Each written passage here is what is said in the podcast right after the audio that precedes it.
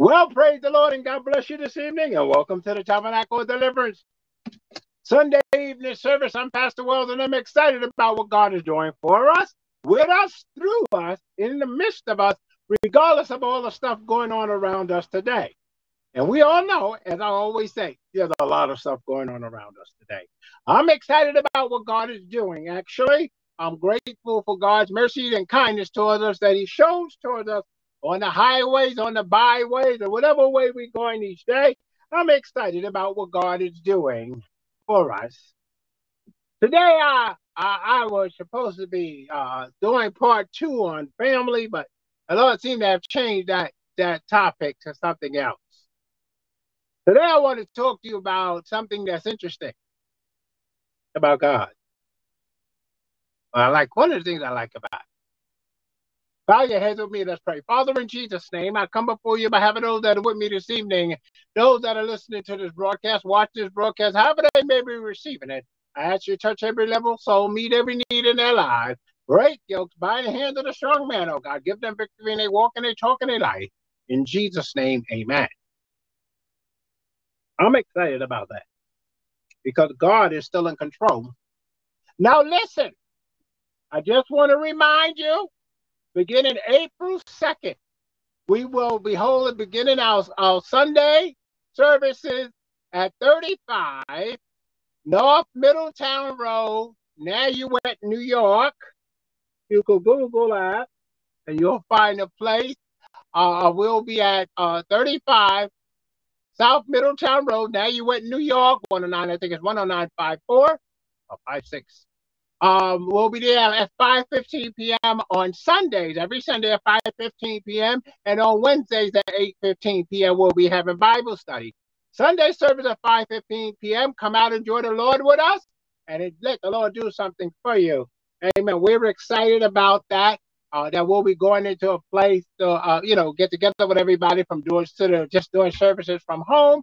So we'll be going at 35 South Middletown Road, New York. It'll be at the Royal Venue, that location. We have elevator and everything there, so it's easy for you if you don't like climbing steps. The elevator for you to take it right upstairs. Now listen, it's an exciting time in the Lord. It's an exciting time to receive what God has for you. Could you move that lighting over a little? That is still going out. We have been fighting with the lighting issue for you since we've been on. So hopefully, turn it in just a little. Bring it out just a little. There you go. So, whatever. Anyway, I'm excited about what the Lord is doing. So, beginning April 2nd, don't forget that we will be having services beginning at 35 South Middletown Road, New York, and on Wednesdays at 8:15 p.m. at the same location. Get your Bible, and let's talk about what God has to say. I was thinking,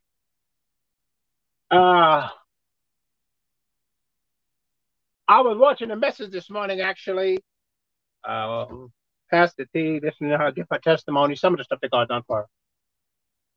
While I was getting ready for service this evening, the Lord brought a song to me. And the song is very interesting. So change the topic for today. That song says, so it goes a little like this. I don't have all the words. It goes like this. There is no secret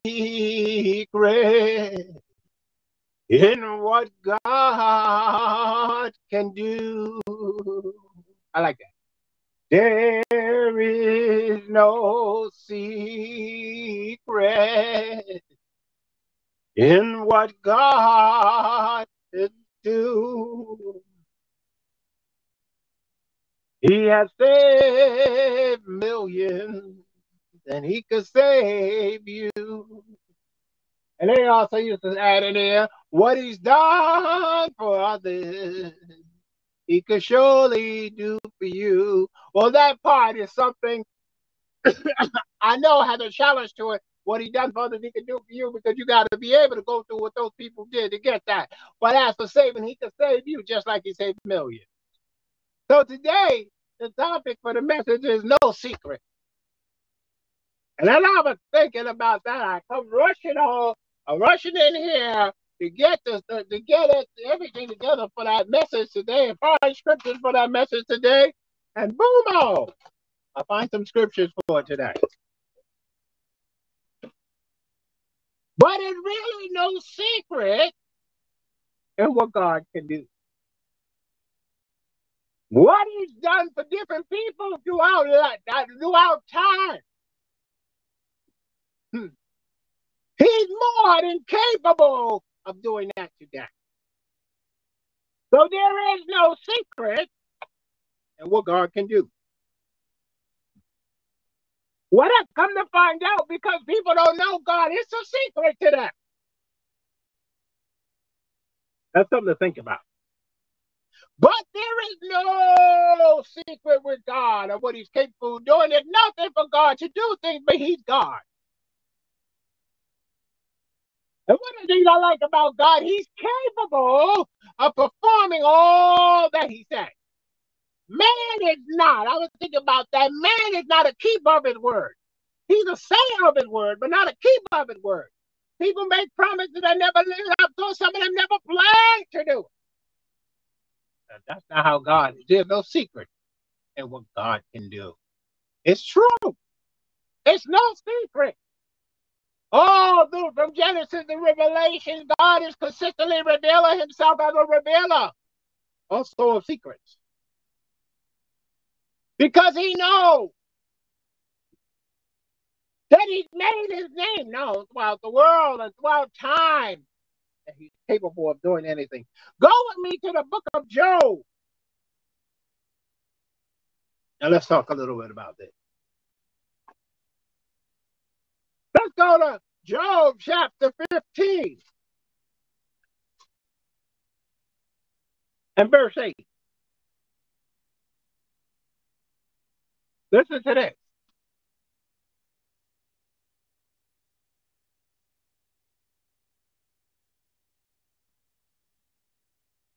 Listen to this. Listen to this. Thou hast heard the secret of God. Doest thou restrain wisdom to thyself? I'll read it again. Thou hast heard the secret of God. Thou doest, and doest thou restrain secret to thyself? People have been trying to find out all of God's secrets. But it's no secret in what God is capable of doing. But man is consistently trying to find out God's secrets. They're trying to find out everything about this, everything about that.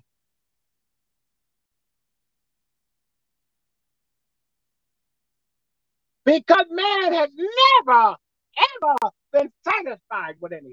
I don't care what you give man. You could give man $1 million a day. He still ain't going to satisfy. He's going to say, give me $2 million. Give me $3 million a day. If you can give me $1 million, you can give me $3 million a day. You give me $5 million a day. This is man's thinking. God is capable of performing miracles that you never heard of. That's what I like about God. But when you think about it, there's no secret in what God can do. It is us that don't know his capability. When you don't know the capability of God, everything God do is a mystery to you. Wow, I didn't know God was capable of doing that. But to God, there is no secret in his ability and his capability. And above all, there's no secret to his willingness to perform. God just wants the opportunity to perform for us. There's nothing too hard for God. But when you look at that scripture, they're asking Job, have you found out the secrets of God? Yeah? Did you find out? Did you find out God's secrets? Did you find out what God's secrets is to you? Did you find out what God's secret is to man? What do you know about God? Well, the Bible told us that God reveals his secret to his friend. You got to first be his friend. But this is interesting that there is no secret in what God can do.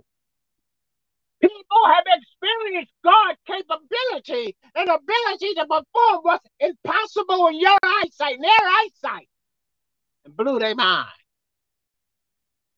They were stunned beyond belief in God's ability to perform. They've heard stories about God doing things, but then they found out there was no secret in what he could do, and they seen him do it.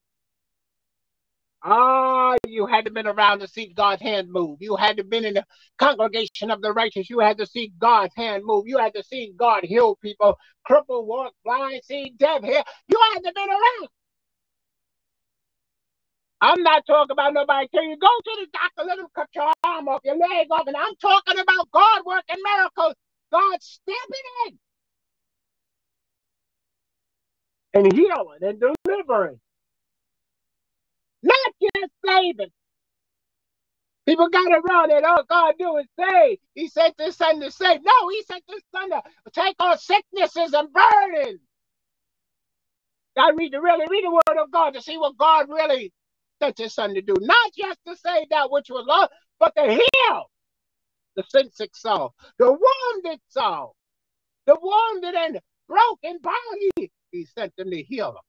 He said he sent his word and healed them and delivered them from their destruction. There is no secret of what God can do. Yes, I often say God is not going to do everything, the same thing he did for Joe, Harry, and Billy. But there's a reason why I say that. Because you got to be willing to do and go through what they went through to have God do that. You got to be willing to go through that test. You got to be willing to go through that suffering. You got to be the one to go through that test and trial. You got to be the one to go without a job for 2 years. You got to be the one that lived homeless for a while. You got to be the one that's sick and so on and so forth. You got to be able to do that. Everybody's not capable of going through every same trial everybody else is going through. That's why God doesn't do the same thing for everybody. Women go through certain types and issues in their body, from puberty and up. Men don't go through the same thing women go through. So God is not going to do the same thing he does for a woman, he does for a man. That's not possible. Some women have an issue of blood. Consistently bleeding and suffering. Men don't go through that. Men don't go through that. But God had to step in. Go read your Bible. You see, Jesus was there with the woman with the issue of blood. And she had told him that I spent all every time I had gone to all these doctors, these 12 long years. They ain't going through that. So the song says, there is no secret in what God can do. He can save millions and he can save you. And he could, oh my goodness. What he done for others, he could do for you. But you got to understand, there's a question mark there about him doing the same thing for you. Are you willing to go through what those people went through? See, we too busy focused on trying to get what other people have. We miss our own blessings. We miss out on the blessings that God have our name on. I ain't worried about what the devil have a contract out on me or plotting to destroy me. I'm concerned about getting what God has for me. Oh, y'all got to understand this. You got to be more concerned about what God has for you so you can achieve that. You worry about what the devil do every time. I'll forget that. And let's trust God. This scripture here in Job tells us.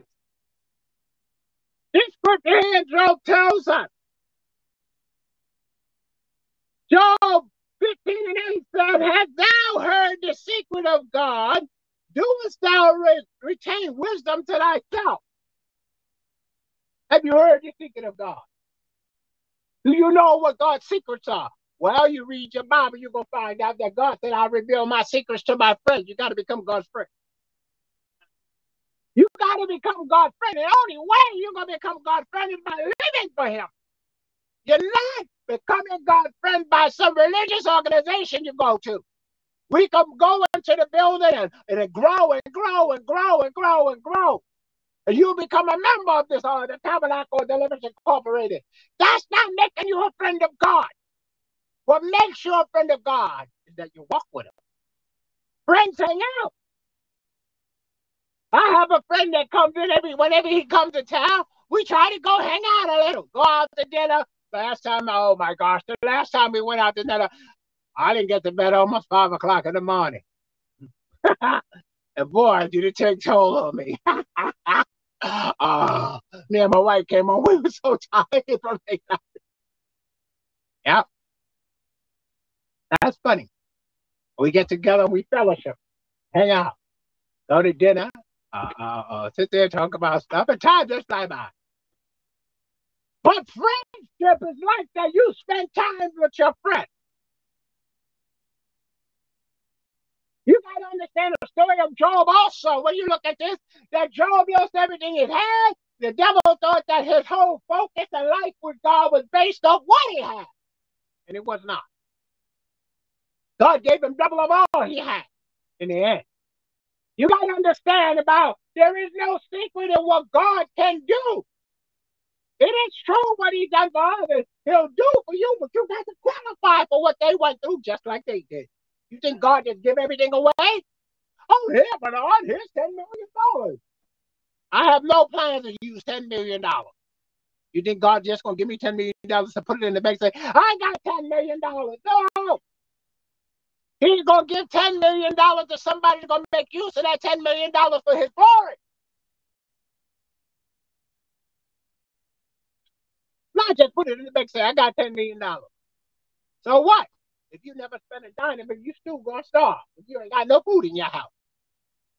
You got to understand that there is no secret in what God can do. It is true that what he done for others, he can do for you, but you got to meet the requirement.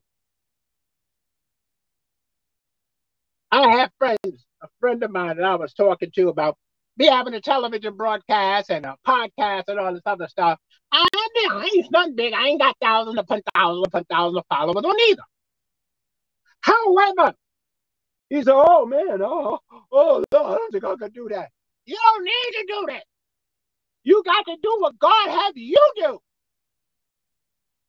You may open up your church. Reopen your church and it becomes jam-packed with people. That's enough to keep you busy a lifetime. You got to go with what God gives you. Don't focus on what other people say. God did that, but yo, I want him to do that for me. But you got to go with your went through. You got to be willing to go through what y'all went through. Because you run around saying, oh, there's no secret what God can do. What he did for Joe, he can do for me. And you run around telling people out when you're preaching, everybody jumping up and down, yeah. But nobody's realizing you got to go through what Joe went through. The devil is a liar. He likes to play the deception game. He does. He'll have us focusing on the wrong things. That's why we don't get what God has for us, because we focus on what somebody else got. We thinking about what somebody else, oh, they got such a nice house. I went to that house. I want a house that's like that, but that's not what God wants you to have. There is no secret in what God can do for you. There is no secret in what God can do for you. It's not based off nobody else. The Bible says, eyes have not seen, ears have not heard, neither have it entered into the hearts of men to think that God has prepared for them that love him. And then he turned around and said, no good thing would I withhold from them that walk uprightly before me. Right there in the word. Can't be focusing on that. The devil have got these preachers teaching people, you can get the same thing that Joe, Harry, and Bill have. God wants you to have it. God does not want you to have what belongs to somebody else. God wants you to have what belongs to you, and he has a lot with your name on it. How are you going to get it when you're trying to get what everybody else got? You jumping up and down because you see somebody driving a Mercedes van or a Lincoln Town car, a Cadillac, a Maccabippa, a fancy Volvo, or whatever. You all excited because you see them driving a $100,000 car. You don't even know how they got it if God was the one that gave it to them. Some of them lied, cheated, and stole and got that. Go figure. Get what God has for you. Stop trying to get other people's stuff. Get what God has your name. I want what God. I go through the stuff and I want what God has for me. I want what God has for Bernard, not Pastor Wells. I want what God has for Bernard Wells. You got to put yourself there. You want what God has for you. You go through enough. Get what God's blessings for you. People spend all their time worrying about other people.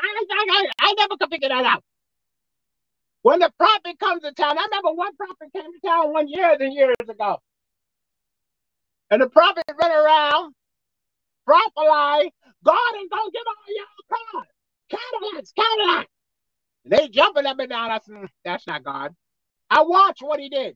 He was taking people's coats and throwing them. He took one coat and just slapped the woman in the arm. I don't know if she went blind or not, but she was in a lot of pain. She went down. People thought she went down with the power of God. She went down in pain. Yeah. One person testified that they got a Cadillac. And she explained how she got the Cadillac. She said she already had put a down payment on the car. She already had put a down payment on the car. She went to pick up the car. So you got to understand how God works. God don't work out of his word. There is no secret in what God can do. Stop focusing on what other people have and focus on what God has for you. That's why people can't receive them. They walk up and down broke. They walk about discouraged. They defeated. That's because they focusing on other people's stuff. You got to focus on what God has your need. And that's what I like about God, because it says, eyes have not seen. Nobody's seen it yet. Nobody's seen what God has for you. Oh, I like that. The devil don't want you to know that. The devil don't want us to know that God has stuff that nobody heard about, nobody's seen yet, that he has already prepared for us. That's something to think about. God already has stuff prepared for us with our name on it. But some of us are so wrapped up today in what other people have, but we can't get what God has for us because we're trying to get something somebody else has, or we're trying to outdo somebody. That's not how God works. I had to learn that too.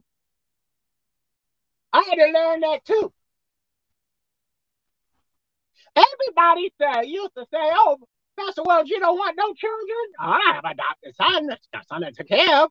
Not my natural child, but I took care of him. I'm happy to do that. Oh, and they'll say, well, you don't want no children? It was nothing for me to answer if I wanted 10 children. It wasn't nothing for me to answer. Just because you got 10 children, I don't want 10 children. God didn't tell me nothing about no 10 children. I done had some lying prophet tell me that my wife was going to have 4 children. What was it, 3 years ago? I'm like, come on. What's wrong with you people? My wife is going to have 4 children. Really? Who's going to take care of them? You got to know God's word for yourself. The Bible tells us to lay hold on eternal life for ourselves. Not for the people. There's nothing wrong with true prophets. Because the true prophet ain't going to come and lie to you. They're going to just tell you the truth. That's the difference with a real prophet. They're going to tell you what God has to say. And I know that when true prophets come, we always tell you what you don't want to hear. We're going to tell you the truth, but you're not going to always like it. They come running up, oh, yeah. And then you tell them. I never forget, I was in the service, and this young girl, she come running up. She wanted me to pray for her. And she was all excited. So I told her, you know what your problem is? She said, no, you don't praise God. Get out of here. Go learn how to praise God. Now, I didn't know who she was. I found out later who she was. And it was a pastor of the church daughter I was talking. I had no clue. I just do what God say do. I ain't sure who it is. We're supposed to tell the truth. We're supposed to do what God say do and move on. That's why people don't receive full kingdom blessings, because they focus on our people. You got to focus on people. Or when God tells you to pray for them, but you're supposed to focus on what God wants you to do. The scripture tells that there is no seeking in what God can do. Let's move on. Let's go to Matthew 6:18. Matthew 6:18 real quick.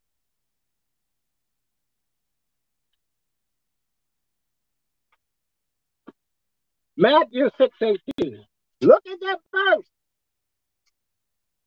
This is the Lord speaking. It says, this is the Lord talking to folks. It says, thou appear not unto man to fast, but unto thy Father which is in secret. And thy Father which seeth in secret shall reward you openly. Let me read it again. And thou shalt not appear unto men to fast, but unto thy Father which is in secret. And thy Father which seeth in secret shall reward you openly. That's where we make a mistake. We so busy. You know what knocks me out the most? You ever see these videos on YouTube or Facebook, and the person is showing you, and they going up to somebody with a cup to feed, to give them a bottle, a cup of water, or they're giving them some money. They're going so you can see that they're doing it. And so you support our ministry. Let me tell you something. When you're really doing that from your heart, nobody needs to know, because God see what you're doing from your heart. You ain't got to have no video showing you running around giving somebody a coat, $1 or $2. You ain't got to do that. Not when you're really doing it from your heart and God's directing you. That's when self is doing it. You want somebody to acknowledge that you're doing something. But when you do it from your heart, God is going to reward you openly, just like the scripture says. Not when you're running around, they're taking your friend and videotaping. I'm going to give them a coat. I'm going to give them some food. There is no reward for that, because everybody knows what you're doing. It's no secret. I give people money sometimes. I'm not a big fan of giving away money. I'm not going to lie. I'm not dying to give away no money because I need some cash to pay bills. But this time the Lord has touched my heart, and I'll take the money out. I'll take out my last and give. I've even taken my tie off my neck and gave it to people. I have done that. But I wasn't around there. I took my tie off and gave it to somebody. I gave that man over there $5. I didn't see nothing like it was about my business. Now, I want you to listen to this. What if that was an angel in the form of a human being? And you went there, you videotaping all this stuff just to be seen. And that angel go back and report what you did. And then when you stand before God, God will say, well, look what you did this day. You out there trying to impress people. You wasn't doing nothing for my glory. You was doing that for self-glory. You got to watch yourself. There is no secret in what God can do. There is no secret. And it means that he will send, just like the scripture says, send angels and unaware to check on what you're doing. I've had 2 incidents of people vanishing in thin air. Okay? Twice had that happened to me. I couldn't find a person. Twice. So let's look at that scripture one more time. Matthew 6:18, it says, that thou appear not unto man to fast, but unto thy Father which is in secret, then thy Father which seeth in secret reward you openly. Notice he says, thy Father. This one you're supposed to be saying. God is your Father. God isn't everybody's Father. God is a creator of all mankind. But God is not everybody's Father. The Bible even said, Jesus said, you do the things of your father the devil. So everybody's not God's children. Everybody's God's creation. I know everybody says, I'm God's child. No, stop claiming something you're not. If you don't live for God, you're not his child. I just got to be truthful. Nobody's born saved. Did you hear that? None of us are born saved, so we're not automatically God's children. The Bible said that Jesus from his own mouth said, you must be born again. There is no secret in what God can do. There is no secret in what God is capable of doing. There's none. But this scripture here talks about doing the life you live is secret before God for his glory. Not looking for nobody to pat you on the back. Not looking for nobody to glamorize you, put you up on a pedestal. Then when you make a mistake, they kick you off. They kick you off quick. I've seen many preachers get put up on pedestal. They make one mistake. Those people are ready to stone they behind to death. I'm serious. They're ready to stone you in a minute. You are dead meat. How dare them do such? Because they put you up on a pedestal. God didn't rise you up. Man did. And when you mess up with man, you cook. Man ain't nice like God. God is a long-suffering God. God will try to help you out to get you on the right track. Man ain't getting you on the right track. Man gonna chop your head off. And then let everybody know what you did. Oh, better check out, man. So look at this verse. It says here, hold on, move the page. Okay, there you go. It says, in verse 18, that thou appear not unto man to fast, but unto thy Father which is in secret, and thy Father seeth, which seeth in secret. That's what God tries to get us to do. He tries to get us to understand our life is to reflect our action. When your life reflects your action, you're not trying to impress nobody. You're not trying to outdo nobody. I remember my grandmother. My grandmother went to a Methodist church. And those folks used to try to this is funny. These were grown women in their 70s and 80s. They was all of them. They was always trying to out-sing her because she could sing.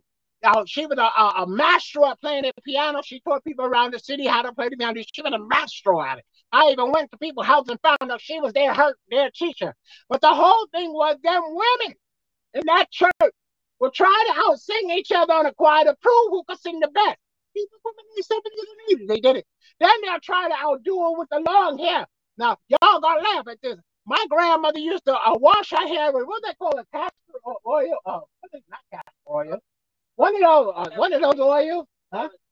Was it kerosene oil? My grandmother used to wash her hair. She had the prettiest black hair you ever see. Her hair was long. She was in I don't know how old she was. Her hair was long down to her shoulders. The other women were weird. It was funny, but all this craziness used to go on. They wasn't thinking about impressing God. They was focused on outdoing each other. There is no reward in heaven for that. There is no reward before God with that kind of foolishness. And they do it today. The women coming with the flying saucer hat. Then the others, they got to come up with a jet hat. They come up with all these bunked out hats. They want to be seen. It's just being truthful. They come and knocking everybody out. You trying to see the pastor priest, and then they hit him. The head of the flying saucer on their head is going from rock side to side. That's funny sometimes.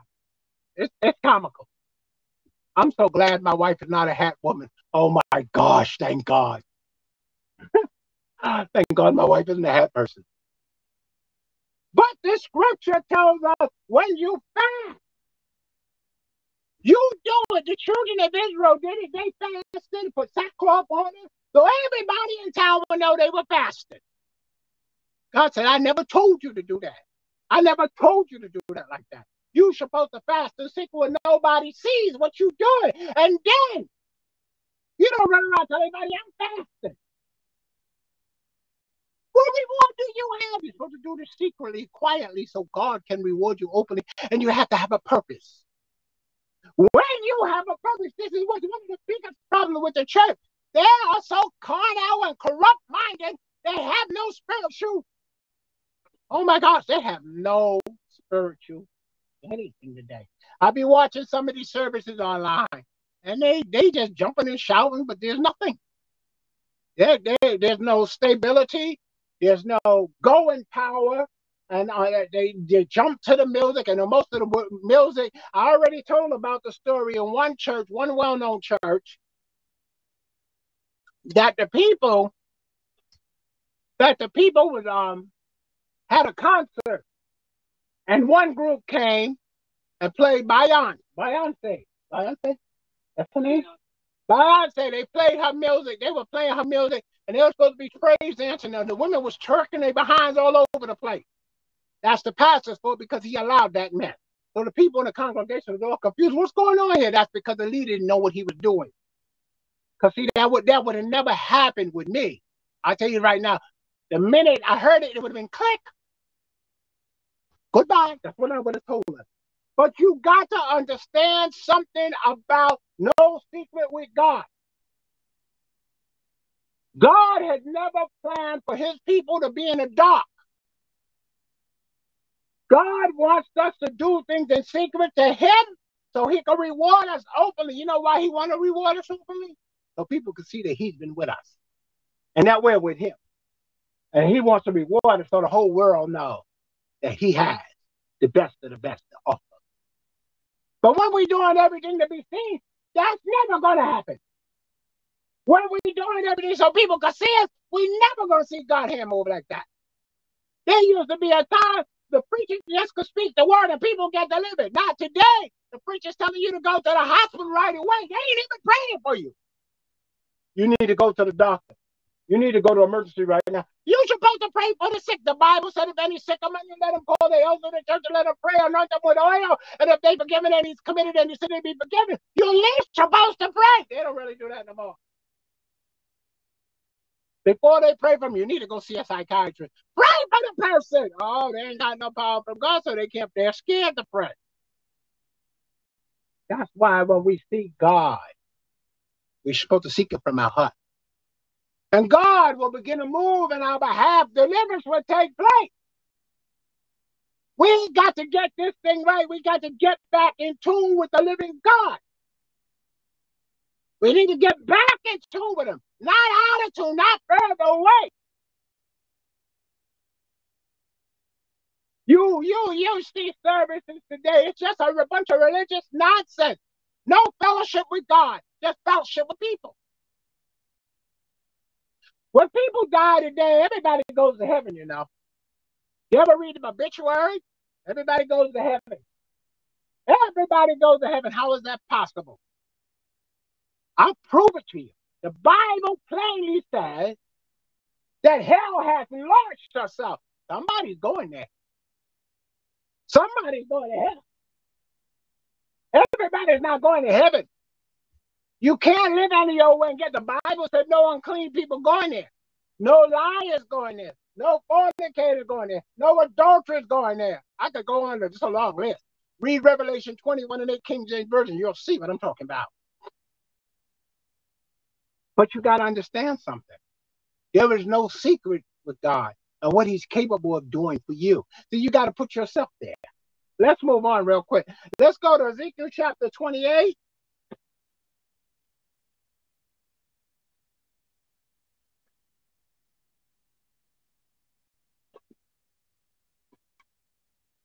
And verse 3. Ezekiel 28 and verse 3.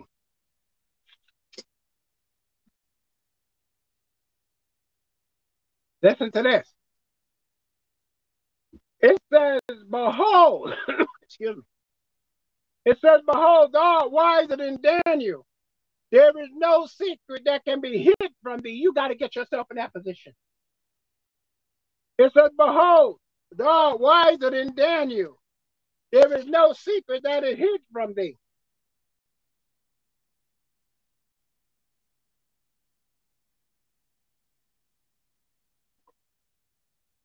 No secret hid. You got to get yourself in a position with God when there is no secret. Remember, I just told you the scripture says that God reveals his secrets to his friends. God only reveals his secrets to his friends. I'm not talking about preachers. I'm not talking about preachers, pastors, apostles, bishops. No, I'm not talking about them. Just because they're a preacher or bishop, apostle, archbishop, or whatever they call themselves today. That don't mean they're God's friend. In fact, that don't even mean they know God. Because the Bible plainly says gifts and calling comes around with repentance. A person can learn how to preach. A person can go to seminary and learn how to preach just how they go to music school. That don't mean that God called them. It means they went to the seminary. They went to music school to learn how to play, just like singers play. I never forget the famous singer. I'm not going to say who she is.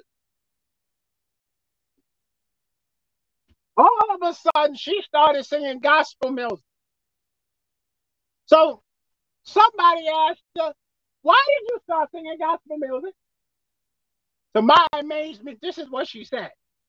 She said, I started singing gospel music because when I sing secular music, everybody's in my business following me around, the reporters, everybody following me now, follow me around. But if I sing gospel music, nobody's going to be checking out what I'm doing. Nobody's following me around. I like it like this. She wasn't saved, far from it. Well, she started singing gospel music to keep the reporters and everybody out of her business. That's why I say gifts and calling come without repentance. You ain't got to be saved to sing like an angel. I can't sing like an angel. I sing when God stirred me. That's about it. But the whole thing here is, that's not God's friend. People think if a preacher's preaching, he's God's friend. If she's God's friend, no, they're not.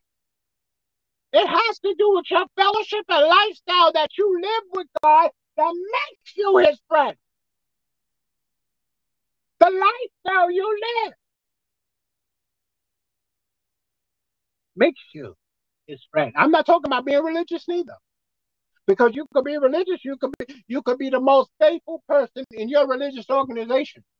You could be the most rewarded person in your religious organization, the church you go to, the fellowship you could belong to.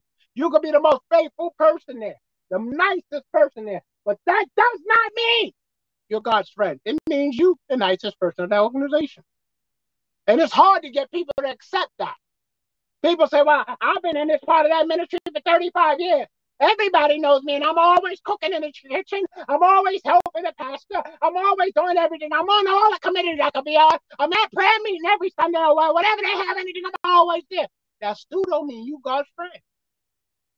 You just doing stuff to do it.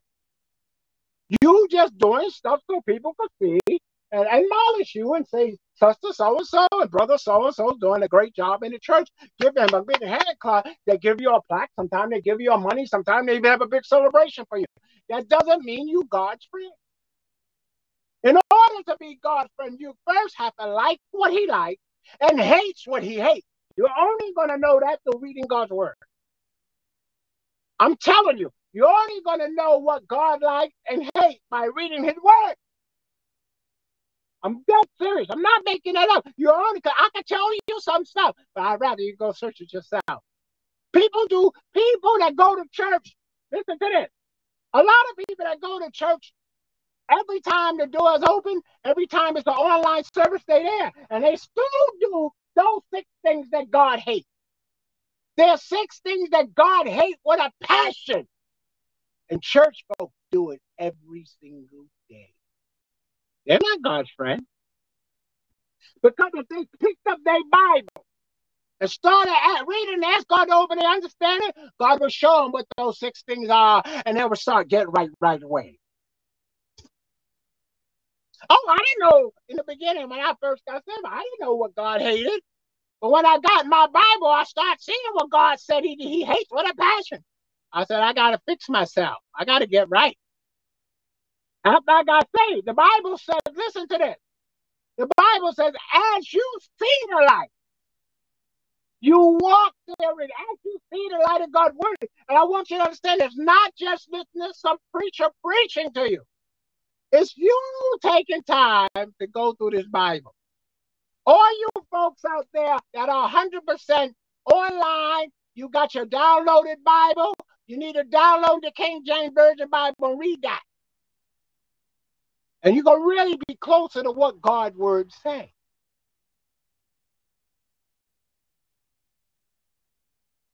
We can't get what God has for us because we won't do what God said do. He said, search the scripture. For anything we think we have eternal life. Many people have testified that they had eternal life and didn't have it. Okay, I'll take it a step further. The scripture also says, study to show yourself approved. A workman needeth not be ashamed, rightly dividing the word of truth. You got to study the word of God. In order to really see what God has to say. Bible study isn't popular. But I want to tell you something. Some years ago when I was doing Bible study at Brother Oliver's house, one of the sisters I know brought her daughter to Bible study. And then another time, the daughter popped up on her own at Bible study, and I was startled. I was where's your mother? Oh, my mother's so-and-so, but I wanted to come to Bible study. She was a teenager. Now, I'm going to tell you, Teenagers are not going to die and go to Bible study. They're not. I was one, so I should know. But one of the more startling things she said, I was getting ready to wrap up the Bible study. She said, I want to get saved. I said, what? She said, I want to get saved. You want to get saved? She wanted to give her life to the Lord. So don't tell me these young people can't figure this out for themselves. They may cite you because you live a shabby life before them. They can't detect righteousness and unrighteousness because you live both sides. Shady as garbage. But when you walk upright before God, they're going to detect it. They're very there. True young people are like sponges. They mind absorbs. I've worked with little kids. I've worked with teenagers. I worked with adults. That's just how God happened. I'm excited about that. But the thing here is there is no secret with God, and there's no secret what God can do, and that he reveals his secrets to his friend. He didn't say, listen to me. He didn't say he reveals people's secrets to other people. He said he revealed his secrets to his friend. See, the thing about God is he's a gentleman. He don't run around telling everybody their business. That's man. And the devil does that mostly. God will expose you. You play games with him, he will expose you. Oh, he'll definitely expose you. That's a fact. God will definitely expose you. He will. I know that for a fact. I've seen it happen to a number of people. God actually exposed them to the world. I think 4 or 5 or 6 of them died from AIDS too. That's right. God will pull your cover. Look at that verse one more time. Ezekiel 28:3. Behold, thou art wiser than Daniel. There is no secret that can be hid from thee. One of the things God wants us to learn is that we can be as he is. Now don't go run crazy with what I just said. God reveals his secret to his friend. And God can make you very wise that understands stuff. But you first got to get that friendship. And that's going to come from the life you live. And then you're not going to do anything to deviate from what God said. You're not going to do nothing to shame him. You're not going to be around trying to impress people. You're not. When you're God's friend, that's the last thing on planet you want to do. You want to glorify God. You want your life to be a living epistle to other people where people see God in you. Amen. They want to see God in you. I never forget my niece came here. And I had one of these guys, I had downloaded some CDs. Some of the songs on the CDs, I like gospel singing. So my niece came in with her little self. She was 4. I think she's 5 now, right? She was 4. So she came in shaking herself, on. And then she turned around and looked at me and said, wait a minute, Uncle, what is that you listening to? I'm like, now I'm drawing up in the chair like, oh, Mom, that's supposed to be gospel music. Here's a 4-year-old rebuking me. She want to know, what is this? I'm coming and shaking all over to. I thought you listened to gospel music. I'm trying to convince her this is gospel music. And she telling me, now she's confused. She don't understand what I'm listening to. I haven't had the chance. I got to tweet that. There's a lot of songs on there I don't like. It's just a couple of songs. I'm not going to tell you who the gospel artist is.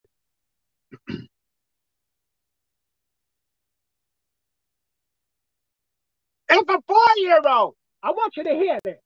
If a 4-year-old can detect stuff, what's your problem? If a 4-year-old can detect something is wrong, what's your music? What is wrong with us adults? There is no secret in what God can do. Oh, glory to God. There's no secret in what God can do. He can use a 4-year-old to tell you to get right.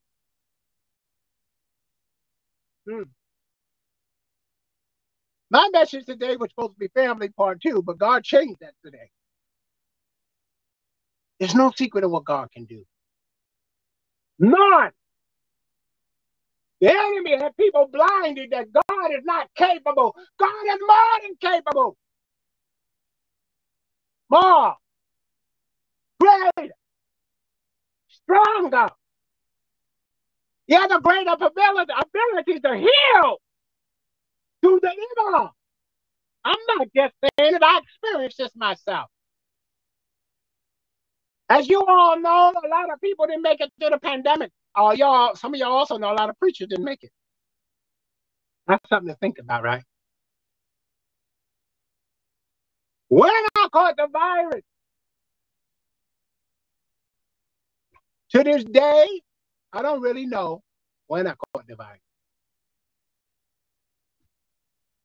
All I could tell you, and then when I woke up one morning, I was sick. I might as well have been dead in my book.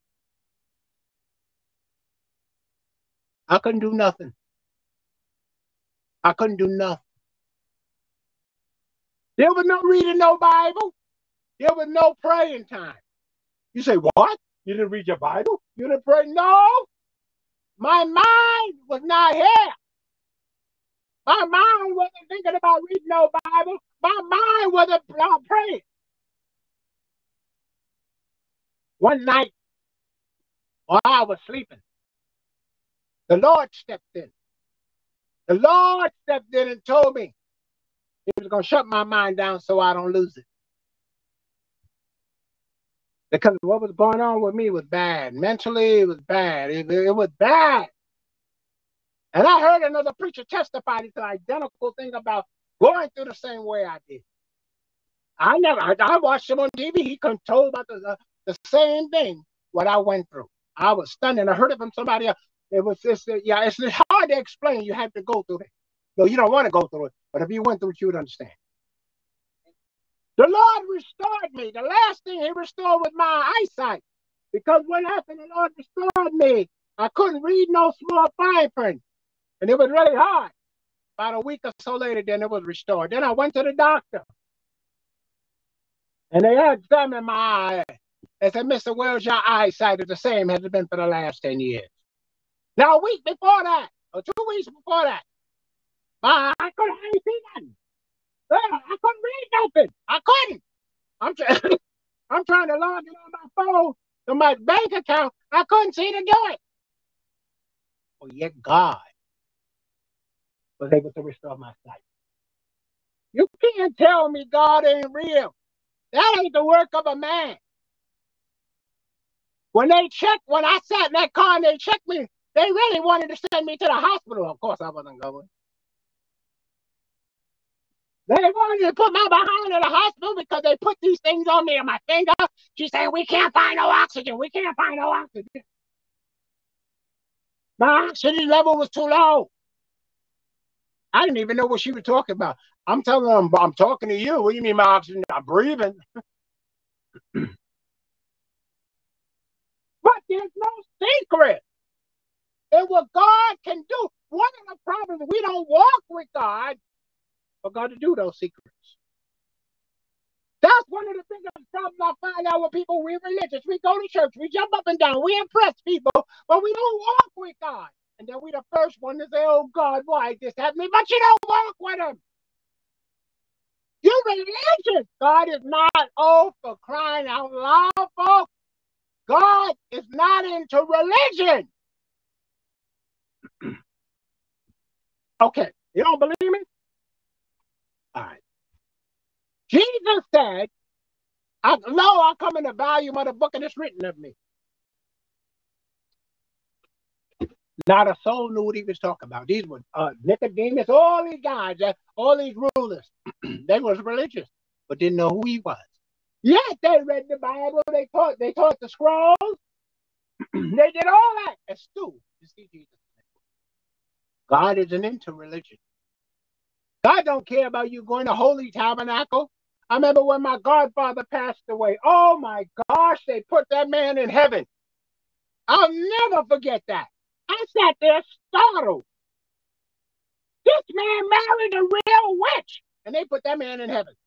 When they did the service, and he crossed the T's the proper way, and he said, I'm not looking at you while you're lying. He's already in hell burning, and you're going to go there with him for life. It was funny. Oh, of course, I didn't say that. They wouldn't let me have words for my godfather's funeral. They didn't want me. They didn't want to let me have say. They wouldn't let me say a word. I had sitting almost in the far away going towards the back. They wouldn't let me say nothing.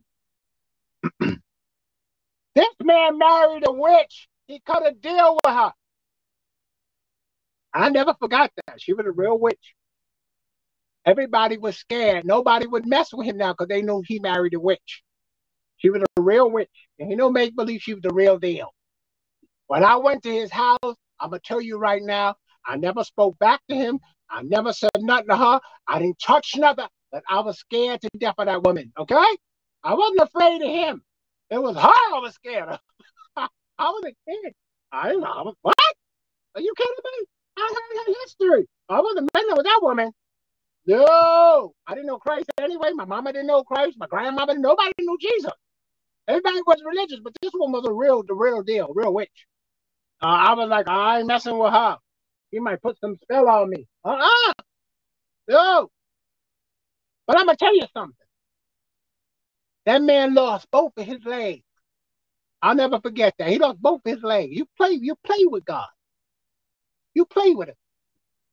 That man, he tried to tell me one day, he said, listen, I need somebody that's going to tell the truth. You know, getting him to tell the truth. I'm looking at him like he's crazy. You want me to tell the truth? When you've been lying to these people for the last 50 years, do you think they're going to listen to what I have to say? No way. They're not going to listen to a word I have to say. You've been lying to them. You never told them they need to be saved. You ain't saved yourself. So they wanted to do a revival, and they would say, well, we want Evangelist Wells to come to do a revival. You know what the deacon said? He's not going to bring enough money, so he can't come. They wasn't interested in God. That's why I tell you, there's no secret in what God can do. You got to be in tune with God for him to do stuff. Not man scamming and whamming. I've had people call me to do revivals. Oh, excuse me. Money raising services. I said, no, let's do a revival. No, we want to just raise money. I said, well, we could get people saved. No, we don't want to get people saved. We just want to raise money. I said, I'm not coming. There's no sense of me coming. Because if I can't preach the gospel, what am I doing this service for? Just stand up there for an hour and a half. Say, come and give. Give your money. Give your money. No. That's you go find one of them turkeys out there that do that junk. There is no secret, beloved, in what God can do. What he's done for others, he will surely do for you. But you got to meet the requirements of what those other people done. And then you got to find out what it is they've done to get that. People, I've learned this over the years, even with preachers. Preachers get upset because they don't have a big fancy church like Pastor so-and-so. I never get one pastor. He was part of a smaller ministry. And they asked him, well, he knew some of the big shots, and the big shots said, oh, you should become part of our ministry. So he left the smaller ministry. But guess what? The bigger ministry didn't do dirt for him. You can't impress people with God. You want to impress God, live right before becoming friends. Preachers get upset because they don't have fancy buildings and all that stuff. Well, so-and-so have it. Stop looking at other people. I am so glad I didn't have a building during the pandemic outbreak. Hallelujah. So many pastors lost their building because they couldn't pay the rent because everybody stayed home. Nobody wanted to pay no rent. They didn't even want to watch online services. When I asked people to send up donations and stuff, a couple of do. The rest say, forget that dude. He's having service from home, so he don't need no money. They have no clue. I paid for the streaming service. I paid for the TV broadcast. I paid for the podcast. I paid for everything. But I trust God. When you walk with God, you will begin to learn the secrets of God and how he does things. Your thinking will change. You don't believe me? The Bible said, let this mind be in you, which was also in Christ Jesus. Christ had the mind of his Father. You don't believe me? It's right in the scripture. I'm going to prove it to you now. There's a scripture in the Bible said, Jesus plainly said, I do the things of him that sent me. The words that I speak. He said, I do and say what I seen and heard my Father do. I don't come about myself. I'm not talking about, you got to watch preachers that always talk about themselves, how great they are. And I did this, and I did this, and I have it. You got to watch them. You got to watch them like a hawk. They scamming. Jesus said, I only do and say what I see my Father do. Jesus was not about himself. Real men are not go about themselves. They're focused on their Father in heaven and what he wants them to do.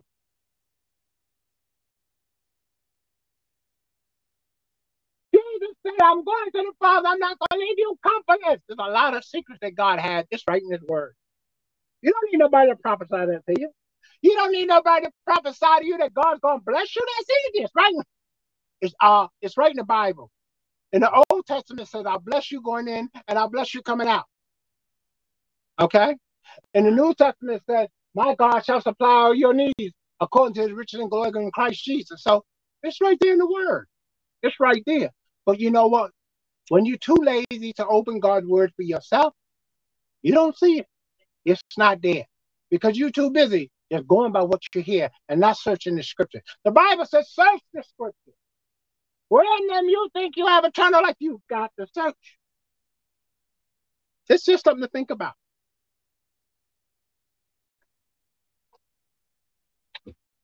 It's just something to think about how God wants to prosper our lives. No secret in what God can do. But the whole scenario for his messages. Do you want to find out what the sequence that God has for you? Do you really want to know what God has for you? I'm not talking about no church membership and all that. I'm not talking about that. Anybody, because you could become listen, when you become a part of a church ministry, mine or anybody else, we have rules that you have to follow. You're not going to follow the rules. You're not going to be a part. I had somebody in that position once before. They wanted me to teach something outside of God's word. I said, you can't do that here. Can't be a part here. I'm not teaching nothing outside of God's word. God's word don't say that, and I'm not teaching. Bye-bye. And they were one of the best titles I had in the ministry. In fact, they were the best. But I don't care. I'm not getting in God trouble with the Lord God to satisfy you. Tootie-lootie you. When we find out what the secrets of God are for us, because there's no secret with him, and what he could do for us, I'm telling you, it's right there in the word of God. There's no secret in what God can't do for you. Stop looking at that other part. When the preachers say, well, God does others he can do for you. And you know, when you hear that part, that's what messes you up.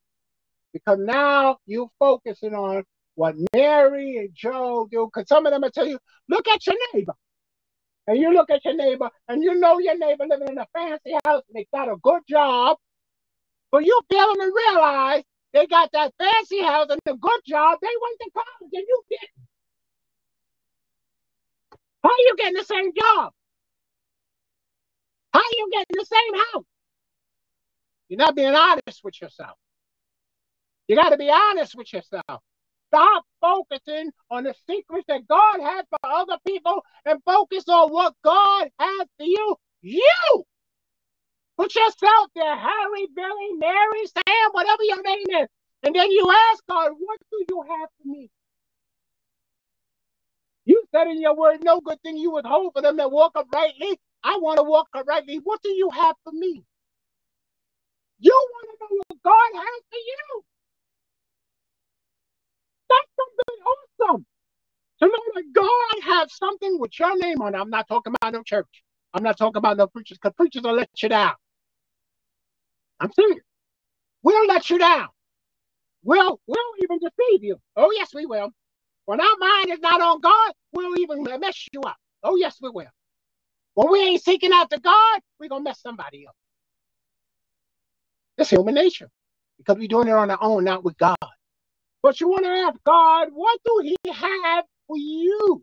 What is the no good thing that he has for you that nobody else knows about? You can run to every prophet in town, and all they're going to lie to you and say, God has this, God has that. But the Bible said, no man, it's that eyes have not seen, ears have not heard, neither has it entered into the heart of men the things that God has prepared for them that love him. And it brings up another big question. Two questions for you. Do you love God? And are you his friend? Do you love God? And are you his friend? Now, both the loving God and his friendship requires your life to be dedicated to him. To love God is to obey God's word and accept Christ as your personal Savior and allow Christ to live through your life. To be his friend, you got to be dedicated. You got to like what God like. I'm serious. You got to like what God like and hate what God hate. And I want to tell you something. When you really saved, there's time you got to bite your tongue about doing things. There's time you got to force yourself to sit in that chair and don't go certain places because your flesh want to go. This way, well, yeah, let's go. I've been there, I know. When you really want to walk with God, I ain't talking about being religious. You have to make up in your mind. Not being seen. Since I was raised in the church, they would always try out trying to do one another. I learned from that. That was a stepping stone and a learning lesson what goes on in churches. Everybody trying to outdo and impress people. And nobody's impressing God at all.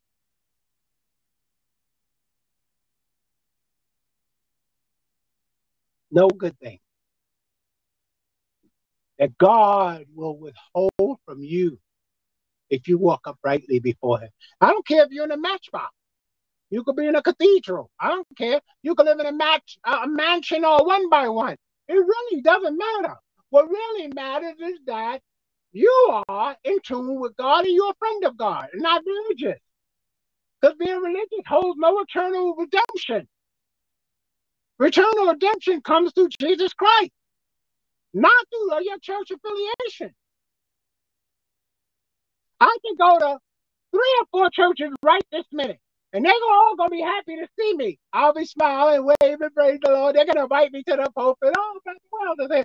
However, none of that offers me eternal redemption. They'll be looking at me that, well, it's your full fault, Pastor Wells, that you're not saved. You're supposed to be saved. I'm telling you right off the bat.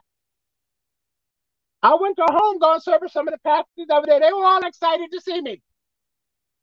However, I don't know if it means no redemption. And I'm telling you today that's watching and listening to this broadcast, you have to get the friendship with God through obedience to his word. You have to get that no good thing from God, and that requires you getting saved and getting right with God. Oh, and staying right. And there's nobody born saved. Now, let's stop that. There's no one saved, always saved. I know people running around saying, I got saved 25 years and I'm still saved. The Bible said, that Paul said, we die daily. We got to stay right with God. We got to live clean and a holy life before God. I know it's not a popular message, but it's the truth. I know the truth hurts, right? It hits you where you don't want it to hit you. Now, in some cases, when the preacher say give, you're frowning, but you'll give, you're happy, because he's not telling you about yourself. But I'm going to tell you about yourself, and then I'm going to say give. We do need your support because we're going into the place in April. But however, some of y'all listening to me today don't know the Lord is your personal Savior. So now is the time to get right with God, because I'm standing here and you where you're at. So I can't see you. You can see me. I can't see you. So I don't know if you said standing there crying or mad want to come through the computer or TV and choke me. I'm not worried. God got me. But bow your head. And let's pray. Let's pray. Repeat after me. Let's get saved. Let's get right. Let's get that no good thing that God has for them that walk uprightly before him. So let's pray. Repeat the simple prayer. The prayer has no power unless you accept it. That's simple. So let's repeat after me. Lord Jesus, come on, come on. Lord Jesus, I ask you to forgive me of all my sins. I ask you, Lord, to come into my life, to be my Lord and my personal Savior. I thank you for saving me today, dying on the cross and rising on the third day and sitting on the right hand of God. I thank you for coming into my life to be my Lord and my personal Savior. Help me receive the no good things that you have set aside with my name on it. In Jesus' name, amen. Now let me pray for you. Don't run yet. Father, in Jesus' name, I ask you to touch every liberal soul under the sound of my voice. Meet the needs of their lives. Break every yoke in their lives. Heal, deliver, and make free.